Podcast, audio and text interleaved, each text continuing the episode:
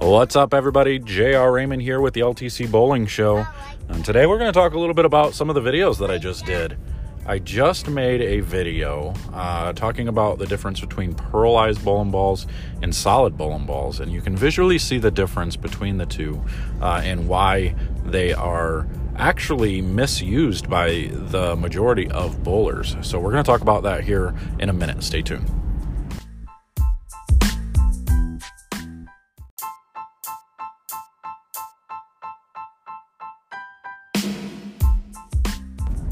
Okay, welcome back, everybody. Hey, make sure you share this. Make sure you share it with the world, all the bowlers on your social media. This is the one quick way I can get the word out about this thing. Uh, and if you can, make sure to hit up uh, patreon.com slash control. Any support you can handle over there would be great. Uh, but otherwise, the best way to support is to just share, get the word out to all the bowling community, and let's grow this thing. So we can continue to help bowlers and continue to have all these big discussions because uh, nobody gets paid for doing this stuff. So uh, it's just funded by support and what you guys uh, do for the channel. So, uh, but today we're going to talk a little bit about the difference between the pearlized bowling balls and the solid bowling balls and why people get so confused. And a lot of bowlers they they look at bowling balls and they say, okay, this ball is stronger than that ball, so it should hook more.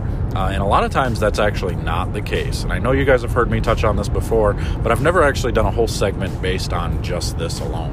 So I just did a video that took the trend, uh, but the Belmo ball, which is a pearl, and it's nice and shiny, and I took it up against the Redemption Solid and I made sure to do it on a pair of lanes that were tore up. They were beat up, they were already bowled on a bunch. Because if you do it on a fresh pattern, both bowling balls with the surfaces, no matter whether it's solid or pearl, they're just going to scoot down lane to the end of the pattern and they're going to go left. So they kind of look the same, or at least real similar. They both look strong.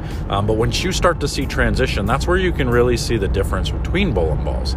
So you see uh, a shiny pearl like the trend will easily get through at least the first 15 feet of the lane, um, but then it'll try to see friction that is anything after that and really start to go left.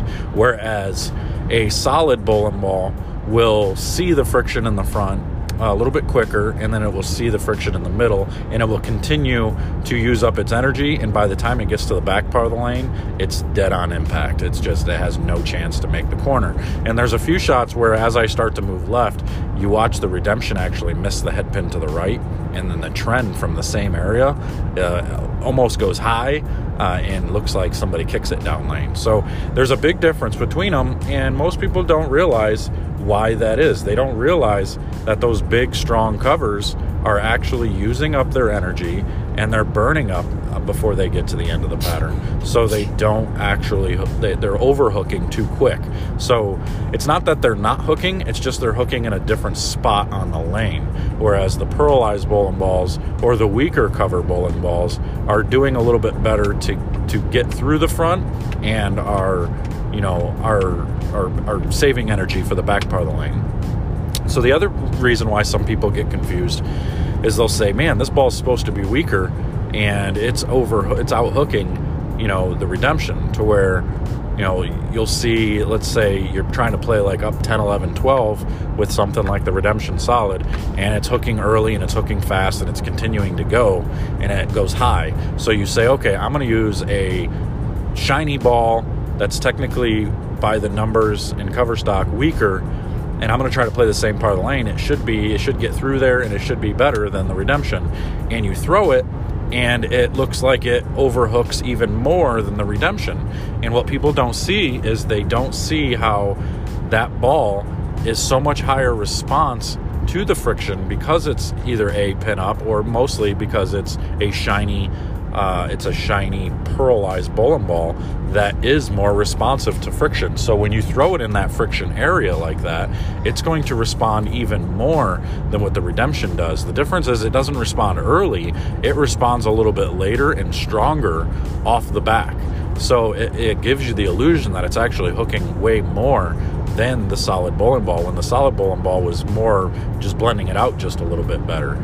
So and then you start to move your feet to the left a little bit with the with, with them and you get into a little bit more oil and all of a sudden that pearl bowling ball you know it kind of is going too long and then you go to that solid bowling ball and it's blending even more and now it's not going through the pins so you got to figure out you know that you got to you got to move the right chess pieces here uh, and, and make the right moves to to be able to get your ball to go through the pins that's the challenging part of this game but the hardest part is knowing how to match up you know your cover stocks with what you're bowling on along with the ball roll that you're creating um, it's not an easy thing to do and because of the way bowling balls are portrayed uh, throughout media, throughout social media.